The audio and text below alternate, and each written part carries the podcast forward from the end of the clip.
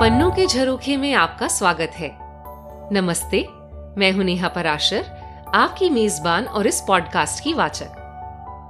पन्नों के झरोखे में मैं लाती हूँ आपके लिए देश विदेश के महान लेखकों की कल्पना और कलम से निकली कुछ खूबसूरत, रोचक, रोमांचक, कभी मन को छूने वाली तो कभी सिहरन पैदा करने वाली अमर कहानियाँ। और साथ ही, हल्की सी झलक लेखक के बारे में भी और उनके देश प्रदेश के बारे में जहाँ का नज़ारा उनकी कहानी दिखाती है। तो चलिए, खोलते हैं पन्ने और देखते हैं इन झरोकों से क्या दिखता है। सबसे पहले आप सबको मेरी ओर से दिवाली की खूब सारी शुभकामनाएँ। आशा करती हूँ आपकी दिवाली अच्छी गई होगी। दिवाली के दियों की चमक और दिवाली का उत्साह सदैव आपके जीवन में रहे यही मेरी कामना है। आज आपके लिए अपनी एक बहुत प्रिय लेखिका की कहानी लाई हूँ।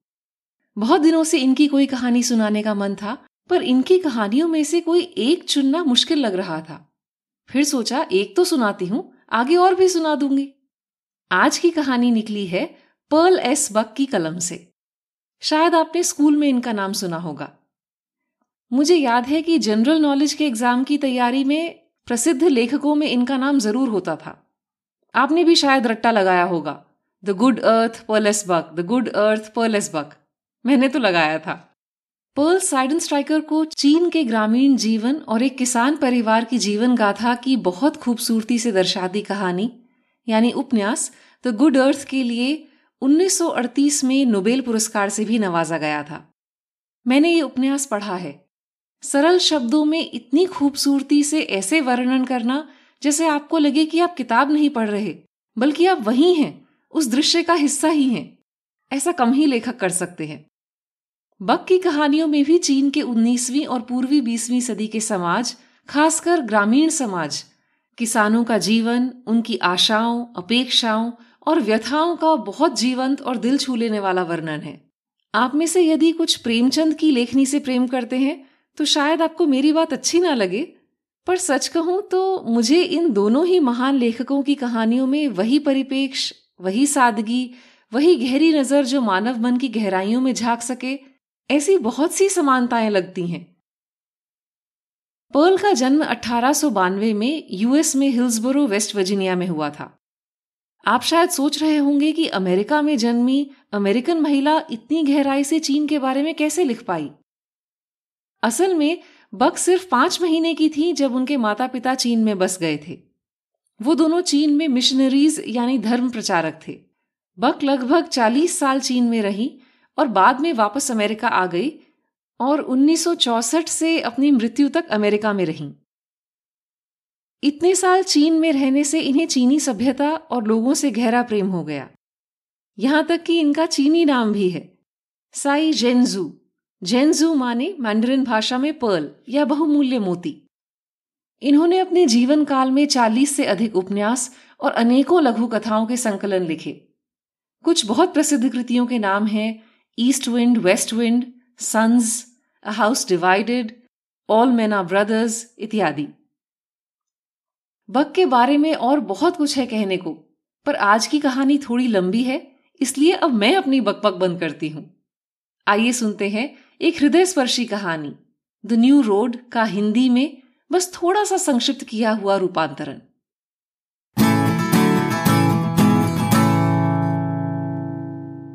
नई सड़क। लू चेन की गर्म पानी की दुकान थी। उत्तरी दरवाजे के कोने पर, जहाँ हुआंग परिवार की गली दरवाजे से मिलती है, वहीं।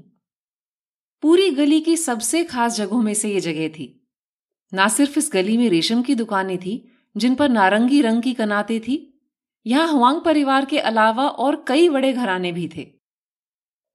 दिन में बीसियों बार बाकी दुकानों में बैठे क्लर्क किसी को भेजकर गर्म पानी मंगवाते थे, जिससे वो अपनी चाय बना सकें और चुस्कियाँ लेकर सारे दिन चाय पीते रहें। और इतनी ही बार इन बड़े घरों के लोग एक दूसरे के घरों में ताश या जुआ खेलते हुए अपने किसी नौकर को गर्म पानी लाने के लिए दुकान भेजते थे। धंधा बढ़िया चल रहा था, उसके दादा के जमाने से ही। लूचन को दुकान अपने पिता से विरासत में मिली थी, एक धान के बोरे भर के चांदी के सिक्कों के साथ। उसकी शादी के खर्चे में बोरा खाली हो गया था, पर धीरे धीरे फिर से भर दिया गया, उसके बेटे की स्कूल की पढ़ाई और फिर उसकी शादी के लिए। इस बार बोरा खाली होने के बाद अभी तक आधा ही भर पाया था। लूचन का पोता दुकान में इधर उधर दौड़ता रहता और अपने दादा को मिट्टी के चूल्हों में लगी हुई बड़ी बड़ी तांबे की देगचियों में अपनी उत्सुकता से डराता रहता। जब मैं छोटा था, लूचन हर रोज अपने पोते से कहता। जब मैं छोटा था, तब कभी इन देगचियों के पास नहीं जाता था। मैं अपने दादाजी की बात सुनता था। यूँ चूजे की तरह इधर उधर नहीं भागता था। पोते को ये सब बातें समझ नहीं आती थी। वो अभी बहुत छोटा था। अभी तो उसने ठीक से बोलना भी नहीं सीखा था, पर उसे ये अच्छे से समझ आता था कि उसमें उसके दादा की जान बसती है। मुझे तुम्हारा ये लड़का समझ नहीं आता, लूचन अपने ऊँचे कद के बेटे से कहता। तुम कब इसे बड़ों की बात मानना सिखाओगे? लूचन का बेटा माध्यमिक के चौथे साल में सरकारी स्कूल छोड़ने के बाद निठल्ला और असंतुष्ट ही रहता था। उसने कंधे उचकाए और कहा आजकल कौन किसी की सुनता है? लूचन ने उसे आँखें दिखाई। वह यह मानने को तैयार नहीं था कि उसका बेटा बेकार बैठा है। रात को जब वह पर्दों के पीछे अपने बाँस के बने बिस्तर पर लेटा होता तो उसकी पत्नी कहती, लड़के के पास करने के लिए कुछ नहीं है। दुकान छोटी है, वहाँ बस एक ही आदमी का काम है। तुम भी पचास के हो गए हो। अब काम काज उसे सौंप कर आराम क्यों नहीं करते? वो बीस साल का हो गया है और अभी तक ना अपने लिए कुछ कमाता है और ना अपने बीवी बच्चे के लिए। तुमने उसे यूँ बेकार रखने के लिए स्कूल भेजा था क्या? लूचन ये सुनकर अपनी नीली रजाई हटा फेंकता। दुकान छोड़ने की बात से भी उसका दम घुटता था। उसने असल में एक के बाद एक साल अपने बेटे को स्कूल इसीलिए भेजा था कि वह दुकान खुद संभाल सके। वो बड़ी देगची कभी ढंग से साफ़ नहीं होती। मैंने उसे कितनी बार कहा है कि सूखी राख से तांबे को घिसे, पर वो कहाँ सुनता है? वह बड़बड़ाया। वो इसलिए कि वो कुछ भी कर ले, तुम्हें कभी पसंद ही नहीं आता, उसकी पत्नी कहती। वो कुछ सुनता ही कहाँ है? लूचन और ऊँची आवाज़ में कहता। तुम्हें तो खुश करना ही मुश्किल है, वो कहती। मैं वैसा ही करता हूँ जैसा मैंने अपने पिता से सीखा है। ठीक है ठीक है, सो जाओ, क्या फ़र्क पड़ता है? तुम्हें तो दुकान की चिंता ही नहीं है। इस बार लू चैन ने जो वो सबसे बड़ा आरोप सोच सकता था, अपनी पत्नी पर लगाया। पर उसकी पत्नी ने जवाब ही नहीं दिया। वो सो चुकी थी और अब बस उसकी गहरी सांसों की ही आवाज़ थी कमरे में। अगले दिन लू चैन सुबह तड़के उठा और खुद देखचियों को अंदर तक से तब तक घिसा जब तक कि उसे अपना चेहरा उनमें ना दिख सके। वह चाहता था कि उन्हें भरे ही ना। तब तक खाली रखे जब तक उसका बेटा जाग ना जाए। जिससे कि वह उसे दिखा सके कि देगची की चमक होती कैसी है। पर वो ऐसा नहीं कर सकता था। नौकर चाकर सुबह जल्दी ही आ जाते थे, अपनी मालकिनों के लिए नहाने का गर्म पानी लेने। उसने देगचियाँ पानी से भर दी और उनके नीचे चूल्हा जला दिया। जब तक उसका बेटा उठकर अस्त व्यस्त कपड़ों और बिखरे बाल लिए आँखें मलता हुआ आया, देगचियाँ तीन बार भरी जा चुकी थी। लूचेन ने उसे तीखी नज़र से देखा। जब मैं जवान था, तब मैं तड़के उठकर देगचियाँ चमकाता था और चूल्हा जलाता था, पिताजी के भी उठने से पहले। ये क्रांति के दिन है, लड़के ने मज़ाक में कहा। लूचन ने थूका और कहा, ये बेकार नौजवानों और बेलिहाज बेटों के दिन है। तुम्हारा बेटा क्या देख रहा है? यही कि तुम खुद भी रोटी नहीं कमा सकते? मैंने तुम लोगों के लिए ही ये दुकान संभाल रखी है। मेरे बाद ये तुम्हारे और तुम्हारे बेटे के पास ही तो जाएगी। ये साठ साल से यहाँ है। इसका नाम है। मेरे पिता का घर, मेरा घर और तुम्हारा घर भी इसी से चल रहा है। यहाँ एक नई सड़क की बात हो रही है। लड़के ने भाप निकलते गीले कपड़े से अपना मुँह पहुँचते हुए कहा। यह पहली बार था कि लूचेन ने नई सड़क के बारे में सुना। उसका इससे क्या लेना देना? जब से क्रांति आई थी उसका बेटा यूँ ही कुछ बकवास करता रहता था। वैसे ये क्रांति क्या थी? ये लूचंद की समझ के बाहर था। उसे बस इतना पता था कि कुछ दिन उसका धंधा बहुत धीमा रहा था। सब बड़ी दुकानें लूटपाट के डर से बंद कर दी गई थी और जो बड़े घर उसके ग्राहक थे, वहाँ के कई लोग शंघाई चले गए थे। उन दिनों उसका धंधा सिर्फ़ गरीब लोगों की चाय की केतलियाँ भरने से चलता था। वो लोग जो पाई पाई के लिए भावताव करते थे। फिर जाने कहाँ से सब और सेना के लोग दिखने लगे थे। वो बिना हिचक खूब गर्म पानी खरीदते। लूचेन की सिक्कों की बोरी फिर से भरने लगी थी। क्रांति तो यह भी थी। क्रांति क्या है ये वह नहीं समझता था, पर उसे उससे कोई शिकायत नहीं थी। फिर कुछ समय बाद आसपास की बड़ी दुकानें खुलने लगी। बड़े घरों में लोग वापस आ गए। सैनिक कम होते गए। सब कुछ पहले जैसा ही हो गया, महँगाई के अलावा। हर चीज़ के दाम ज़्यादा हो गए थे तो उसने भी अपने गर्म पानी के दाम बढ़ा दिए। तुम तो स्कूल गए हो, उसने एक सुबह अपने लड़के से कहा। यह क्रांति है क्या चीज़? इतनी उथल पुथल मचा दी अच्छा है मामला खत्म हुआ। बेटे ने अपनी भवें उचकाई। खत्म हुआ? अभी तो बस शुरुआत हुई है। थोड़ा रुको। हमारा शहर देश की राजधानी बनेगा, देखना। तब देखना सब कितना बदल जाएगा। बूढ़े आदमी ने नकारते हुए सिर हिलाया। क्या बदल जाएगा? कभी कुछ बहुत ज़्यादा नहीं बदलता। राजा, महाराजा, राष्ट्रपति, ये आते जाते रहते हैं। पर लोगों का चाय पीना, नहाना, ये तो नहीं बदलता ना। पर ये नई सड़क?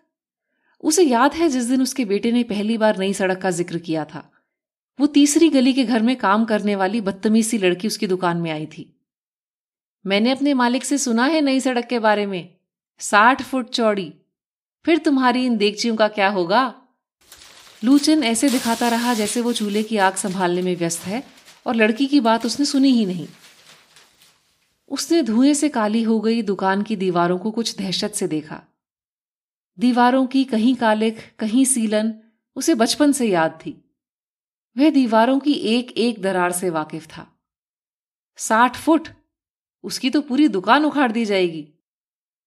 मैं ऐसी कीमत मांगूँगा कि वो खरीद ही ना सके, उसने सोचा। मैं उनसे दस हज़ार मांगूँगा। ऐसी रकम जो सरकार को भी भौचक्का कर दे। बारह वर्ग फुट की जगह और दो देगचियों के लिए कौन दस हज़ार देगा? दुनिया में इतना पैसा थोड़े ही है किसी के पास। एक सुबह लू चैन कुछ आराम करने और चाय पीने बैठा था। वह हमेशा देगचियों के पांचवी बार खाली होने के बाद चाय पीने बैठता था। दोपहर के लिए देगचियाँ भरने से पहले वह अपनी चाय खुद बनाता था और सांस लेने बैठता। इस समय सुबह के लिए सब पानी ले जा चुके होते थे और दोपहर के खाने के काम में अभी कुछ समय होता था। वह बैठा ही था कि दरवाजे पर एक तीखी सी खटखटाहट हुई। वह दरवाजे तक गया और कुछ हिचकते हुए दरवाजे को बंद करने वाली लकड़ी का फट्टा हटाया। बाहर सलेटी रंग की यूनिफॉर्म पहने एक आदमी खड़ा था। वह जवान था और कोई अफसर सा लग रहा था। उसकी आँखों में घमंड था और उसने लू चैन को ठीक से देखा भी नहीं। उसकी बेल्ट पर एक बंदूक भी लटकी हुई थी। नई सड़क तुम्हारी दुकान से होते हुए जाएगी। तुम्हारा नाम क्या है बुढ़े? उसने कहा। उसने जेब से कागज़ निकालकर पढ़ा। हाँ, तुम्हारे घर का तीस फुट सड़क का हिस्सा होगा। पंद्रह दिन का समय है तुम्हारे पास, यहाँ दुकान दिखनी नहीं चाहिए। नहीं तो कोई बात नहीं, हम तोड़ देंगे। उसने बेपरवाही से कागज़ अपनी जेब में डाल लिया और जाने के लिए मुड़ गया। उसके पीछे खड़े तीन साधारण सिपाही भी मुड़ गए। लूचैन सन खड़ा रहा। उसका गला बिल्कुल सूख गया था। और हलक से आवाज़ ही नहीं निकली। फिर उसने खरखराती आवाज़ में किसी तरह कहा, दस हज़ार डॉलर. अफसर रुक गया और मुड़ा। क्या कहा? उसने तीखी आवाज़ में कहा, मेरी दुकान की कीमत दस हज़ार डॉलर है। लूचैन ने किसी तरह से कहा। अफसर ने अपनी बंदूक पर हाथ रखा और लूचैन ने डर के मारे दरवाज़ा बंद कर लिया। अफसर लौट कर आया और अपनी बंदूक से दरवाजे को ऐसे धक्का दिया कि लूचन भी लड़खड़ा गया और बच्चे से टकरा गया। बच्चा रोने लगा। ऐसा कभी नहीं हुआ था कि बच्चा रोए और लूचन दौड़कर उस तक ना जाए। पर इस बार उसे बच्चे का रोना सुनाई भी नहीं दिया। वह एक टक अफसर को जो देख रहा था और बड़बड़ाए जा रहा था। दस हज़ार डॉलर, दस हज़ार डॉलर। अफसर ने उसे घूर के देखा और फिर ठहाका लगाकर हंस पड़ा। ठीक है तो ये होगा तुम्हारा योगदान नई राजधानी बनाने में। यह कहकर वह पलटकर चला गया। योगदान? कैसा योगदान? लूचन वहीं खड़ा रहा और अफसर को जाते हुए घूरता रहा। उसकी सांस उखड़ी हुई थी। दुकान छोड़ दूँ? अपनी ज़िंदगी छोड़ दूँ? ये सब नई राजधानी की क्या बकवास है? उसका इस सबसे क्या लेना देना? उसके अंदर एक क्रोध का सैलाब उबड़ने लगा था, जिसमें उसका डर डूब गया। मैं अपनी दुकान कभी नहीं छोड़ूँगा, कभी नहीं। मैं यहीं बैठा रहूँगा, चाहे वो जो कर ले। हाँ। कुछ देर बाद उसका बेटा अंदर आया। नई सड़क का क्या चल रहा है? उसने चाय की केतली को हाथ लगाते हुए कहा, देखने के लिए कि शायद अंदर की चाय अभी भी गर्म है कि नहीं। आ गया फिर रोटियाँ तोड़ने। कहाँ था सारा दिन? पर ये नई सड़क की बातें सच हैं क्या? उसने केतली के मुँह से ठंडी चाय पीते हुए कहा। सड़क यहीं से निकलेगी, हमारी दुकान से। तीस फुट। लूचन उसे ये कहते हैरत से घूरता रहा। उसे इतना गुस्सा आ रहा था कि उसकी नज़र कुछ देर के लिए धुंधली पड़ गई। तुम यहाँ खड़े खड़े चाय पीते रहो। फिर वह रोने लगा और जल्दी से अपने कमरे में जाकर बिस्तर पर लेट गया और पर्दे डाल दिए। जब वह सुबह उठा, बेटे से तब भी नाराज़ था। उसे अब भी यकीन नहीं था कि सच में उसकी दुकान छिन जाएगी। वह रोज की तरह ही काम में लग गया। ग्यारहवें दिन अफसर से एक और धमकी मिलने के बाद उसकी पत्नी चिंताजनक भाव लेकर उसके पास आई। ये ये नई सड़क इधर से आ रही है, ये सच है क्या? बाहर जाके देखो। अब हम क्या करेंगे? वह धीरे से रोने लगी।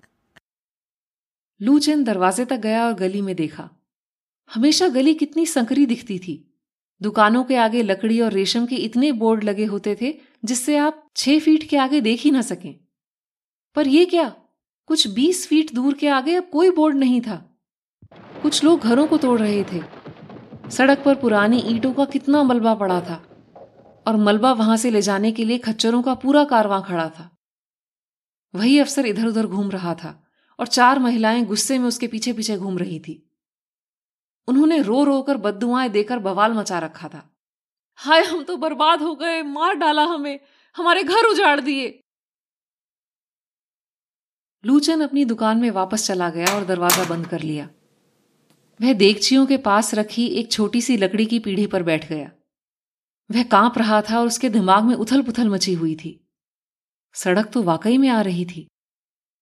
तभी दरवाजे पर एक ज़ोर की दस्तक हुई और उसका कलेजा मुँह को आ गया।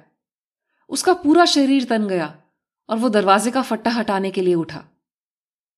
बाहर वही अफसर था, इस बार एक नई साफ़ सुथरी कड़क यूनिफॉर्म में और उसके पीछे कई सैनिक। लू चैन को अचानक अपनी उम्र का एहसास हुआ। उसे ऐसा लगा कि उसकी उम्र हो चुकी है, शायद अब उसका दुनिया से उठ जाना ही ठीक होगा। चार दिन, अफसर ने कहा। चार दिन में यह दुकान यहाँ नहीं दिखाई देनी चाहिए। चाहो तो तुम इसे खुद तोड़ दो सामान हम देंगे नहीं तो चार दिन बाद हम इसे जब्त कर लेंगे। पर, पर पैसे? लूचन ने लड़खड़ाती हुई आवाज़ में पूछा पैसे? अफसर ने कड़कती आवाज़ में वापस पूछा अपनी छड़ी से अपने चमकते बूट को थपकते हुए कीमत दस हज़ार डॉलर है। लूचेन ने इस बार थोड़ी संभली आवाज़ में कहा। अफसर फिर हंस दिया कोई पैसा नहीं मिलेगा। उसने साफ़ चुभते शब्दों में कहा यह तुम्हारी ओर से लोकतंत्र को भेंट है। लोचन ने घबराहट में इधर उधर देखा, कोई तो उपाय होगा? कोई तो होगा जो उसकी मदद करे? वो टूटी सी आवाज़ में सड़क पर आते जाते लोगों को देखकर चिल्लाने लगा, आप देख रहे हो? आप देख रहे हो? मुझे यहाँ लूटा जा रहा है। ये लोकतंत्र कौन है? क्या है ये लोकतंत्र? क्या ये मुझे ही मेरे परिवार को रोटी देगा? उसे लगा उसका कोट कोई हल्के से खींच रहा है। वह अफसर के पीछे खड़ा एक सैनिक था। वह जल्दी से फुसफुसाया, साहब को गुस्सा मत दिलाओ, नहीं तो और भी बुरा हो सकता है। तुम्हारी दुकान तो वैसे भी जाने वाली है। नए दिन आ रहे हैं, जब गर्म पानी की दुकान की किसी को ज़रूरत नहीं होगी। गर्म पानी पाइप से आया करेगा। लूचन उसे ठीक से जवाब देता, पर तभी उसके बेटे ने उसे पीछे खींच लिया।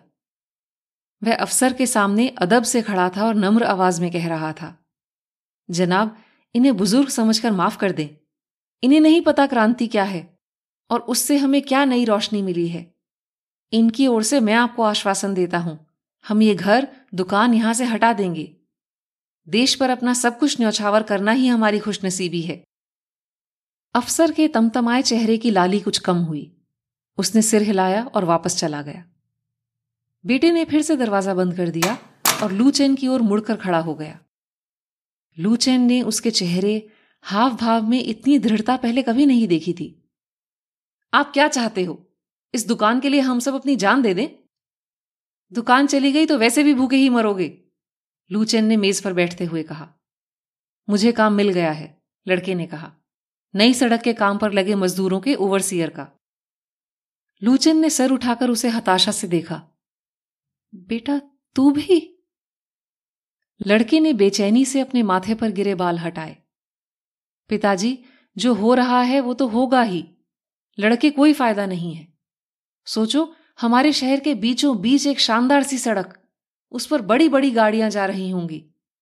मैंने स्कूल में, विदेश में एक ऐसी ही सड़क का फ़ोटो देखा था। और हमारे यहाँ क्या है? हाथ गाड़ी, रिक्शा, गधे खच्चर, बस। ये हज़ार साल पहले बनी थी सड़क। क्या कभी नई सड़क नसीब नहीं होगी हमें? गाड़ियाँ? क्या फ़ायदा है गाड़ियों का? लूचैन बड़बड़ाया। कुछ हफ्तों से ही यहाँ कई गाड़ियाँ दिख रही थी, जिनसे बचकर लोगों को इधर उधर होना पड़ता था। हमारे पुरखों? अरे छोड़ो पुरखों को पिताजी। मुझे नई सड़क के काम में महीने के पचास डॉलर मिलेंगे। पचास डॉलर? लू चैन भौचक्का रह गया। उसने इतने पैसे कभी सोचे भी नहीं थे। इतने पैसे आएँगे कहाँ से? उसने थोड़ा डरते हुए पूछा। नई सरकार ने वादा किया है, लड़के ने कहा। उसकी माँ जो अब तक कोने में सुबक रही थी, चुप हो गई और कहा, मैं एक नया रेशम का कोट ले पाऊँगी। उसके चेहरे पर अब चमक थी। पर लू चैन की उम्मीद अब मर चुकी थी। वह पूरे दिन ऐसे ही बैठा रहा, बिना चूल्हे में आग लगाए। साठ साल में पहली बार था कि चूल्हा और देगचियाँ ठंडी पड़ी थी। जब दुकान में कोई पानी लेने आया वह उसे यह कहकर वापस भेज देता कि अब इसकी कोई ज़रूरत नहीं है, अब गर्म पानी पाइप से आएगा। अगले दिन उसके बेटे ने कहा, मजदूर बुलवाकर तुड़वा दें इसे, कहीं बाकी सब भी हाथ से ना निकल जाए। ये सुनकर लूचेन ने थोड़ी हरकत दिखाई। नहीं, किसी को नहीं बुलाना। मुझे लूट ही रहे हैं तो सब लूट के ले जाने दो। वो चार दिन घर में ही बैठा रहा, बिना कुछ खाए, बिना दरवाज़ा खोले।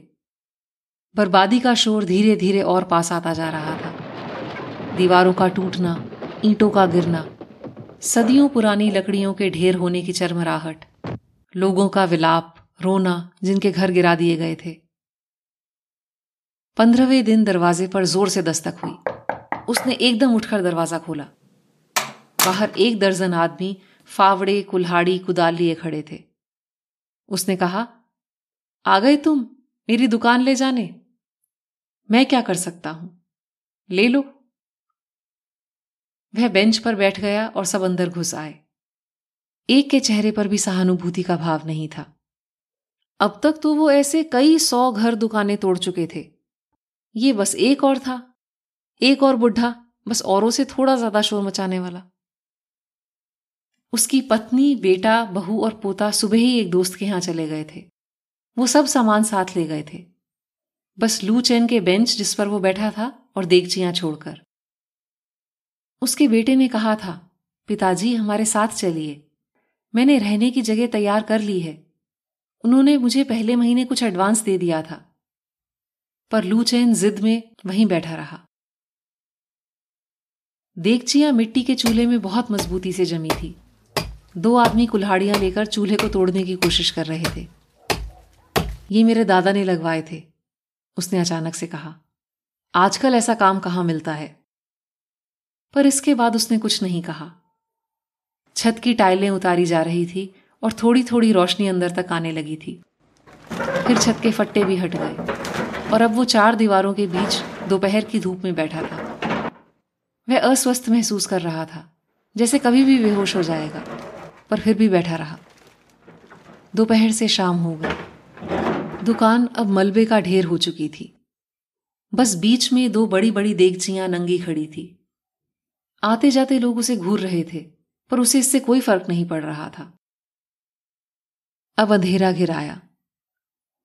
उसके बेटे ने आकर उसका हाथ पकड़ा। चलो पिताजी, आपका पोता आपके बिना कुछ नहीं खा रहा, उसने पुचकारते हुए कहा। लूचेन आखिरकार उठा, जैसे बहुत बूढ़ा हो गया हो, और बेटे का हाथ पकड़कर चल पड़ा। वो दोनों उत्तरी द्वार के पास आ गए, जहाँ खाली ज़मीन और खेत थे। वहाँ बेटे ने एक छप्पर वाला छोटा सा घर बना लिया था। लूचेन पूरी ज़िंदगी गली की गहमा गहमी में रहा था। यहाँ का सन्नाटा उसके लिए असह्य था। दूर दूर तक बस खाली ज़मीन। वो पूरा दिन एक छोटे से कमरे में बैठा रहता। जो उसके और उसकी पत्नी के लिए था। अब क्योंकि उसे काम करने की कोई ज़रूरत नहीं थी वे बहुत जल्दी बूढ़ा हो चला था। बहुत बूढ़ा। उसका बेटा महीने के आखिर में पचास डॉलर के चांदी के सिक्के लेकर आता और उसे बहुत खुशी से दिखाता। दुकान से हम इतना कभी नहीं कमा पाते पिताजी। अब वह लापरवाह और आलसी भी नहीं था और सलेटी रंग की यूनिफॉर्म पहनता था, ठीक से बटन लगाकर। पर लूचैन सिर्फ़ बड़बड़ाता रहता। वो दो देगचियों में कम से कम 200 लीटर पानी आ जाता था।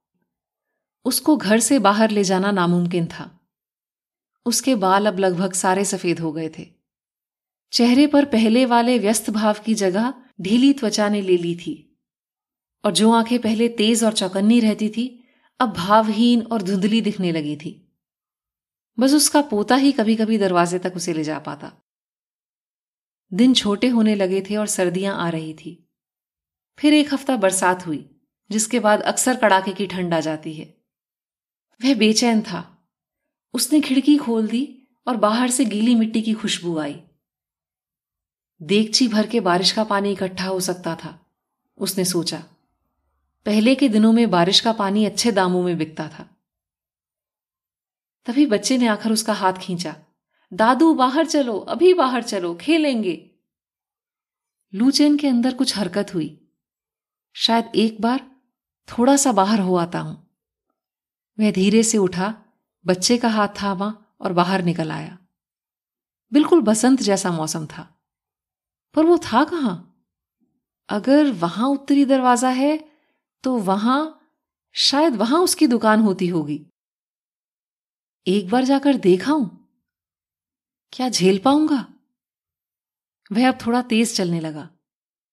बस एक मोड़ और और फिर ये रही गली। गली? पर कहाँ थी गली? दोनों तरफ़ वही अंधेरी गलियाँ थी जिन्हें वो जानता था। और उनके बीचों बीच एक बहुत चौड़ी सपाट जगह। नई सड़क। शहर के बीचों बीच एक चमकती तलवार के जैसी नई सड़क। उसने सड़क को दूर तक देखा और वो डर गया। इतनी बड़ी सड़क! इतनी बड़ी सड़क का ये करेंगे क्या? उस पर काम करने वाले लोग चीटियों जैसे लग रहे थे। तभी कोई पास आया। नज़दीक आने पर लूचैन ने देखा कि वो उसका बेटा था। पिताजी, कैसी लगी आपको ये? उसने उत्सुकता से पूछा। लूचैन के होठ काँप रहे थे। उसे समझ नहीं आ रहा था कि वो रोए या हंसे। ऐसा लग रहा है जैसे कोई बड़ा सा तूफ़ान यहाँ से शहर उड़ाकर ले गया हो, उसने कहा। लड़का इस बात पर हंस दिया। देखो पिताजी, ये मेरा काम है। देखो, यहाँ इस तरफ़ पैदल चलने वालों का रास्ता होगा और बीच में बिजली से चलने वाली गाड़ी का। और दोनों तरफ़ खूब जगह है, बाकी हर तरह के यातायात की। लूचैन स्थिर खड़ा सड़क को देखता रहा। उसके दोनों ओर इतनी चौड़ी सड़क थी। और इतनी लंबी इतनी लंबी जाने कहाँ तक जाती है? उसने अपने जीवन में अब तक ऐसा कुछ नहीं देखा था। इतना चौड़ा, इतना सीधा। जहाँ तक नज़र जाए, सड़क चलती ही जा रही है, चलती ही जा रही है। कभी सम्राटों ने भी ऐसी सड़क नहीं बनाई होगी। उसने अपने साथ खड़े नन्हे बच्चे को देखा। इस बच्चे के लिए तो यह सड़क सामान्य बात ही होगी।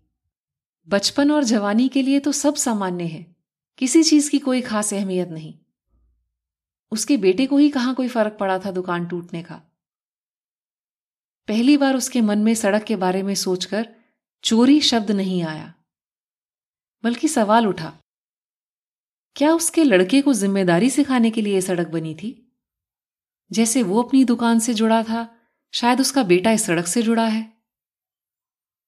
वह बच्चे के साथ सड़क पर खड़ा सोचता रहा, ये सड़क ही क्रांति है। पर जाने ये कहाँ लेकर जाएगी?